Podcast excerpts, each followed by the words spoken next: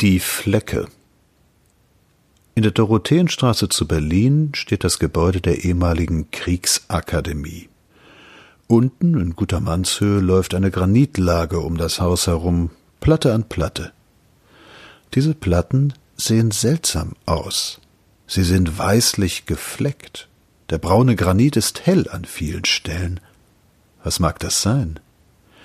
Ist er weißlich gefleckt? Aber er sollte rötlich gefleckt sein. Hier hingen während der großen Zeit die deutschen Verlustlisten. Hier hingen fast alle Tage gewechselt die schrecklichen Zettel, die endlosen Listen mit Namen, Namen, Namen. Ich besitze die Nummer eins dieser Dokumente.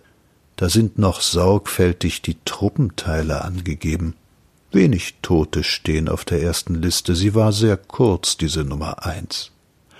Ich weiß nicht, wie viele dann erschienen sind, aber sie gingen hoch hinauf, bis über die Nummer tausend. Namen an Namen. Und jedes Mal hieß das, dass ein Menschenleben ausgelöscht war oder vermisst, für die nächste Zukunft ausgestrichen oder verstümmelt, leicht oder schwer. Da hingen sie, da, wo jetzt die weißen Flecke sind.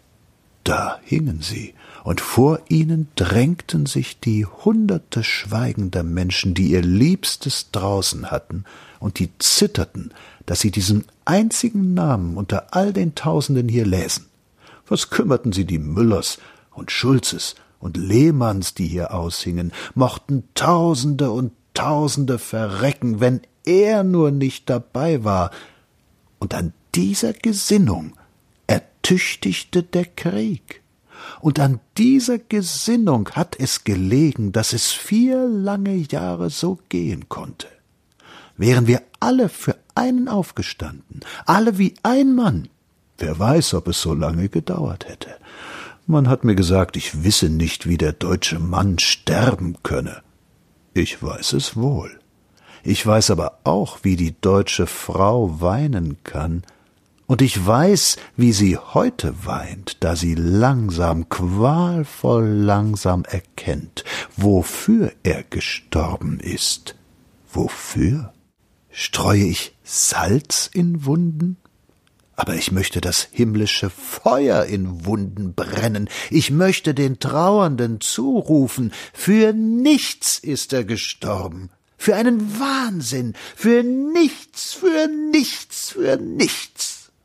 Im Laufe der Jahre werden ja diese weißen Flecke allmählich vom Regen abgewaschen werden und schwinden. Aber diese andern da, die kann man nicht tilgen. In unserem Herzen sind Spuren eingekratzt, die nicht vergehen. Und jedes Mal, wenn ich an der Kriegsakademie mit ihrem braunen Granit und den weißen Flecken vorbeikomme, sage ich mir im stillen, versprich es dir, lege ein Gelöbnis ab, wirke, Arbeite, sag's den Leuten, befreie sie von dem Nationalwahn, du mit deinen kleinen Kräften, du bist es den Toten schuldig, die Flecke schreien, hörst du sie, sie rufen nie wieder Krieg.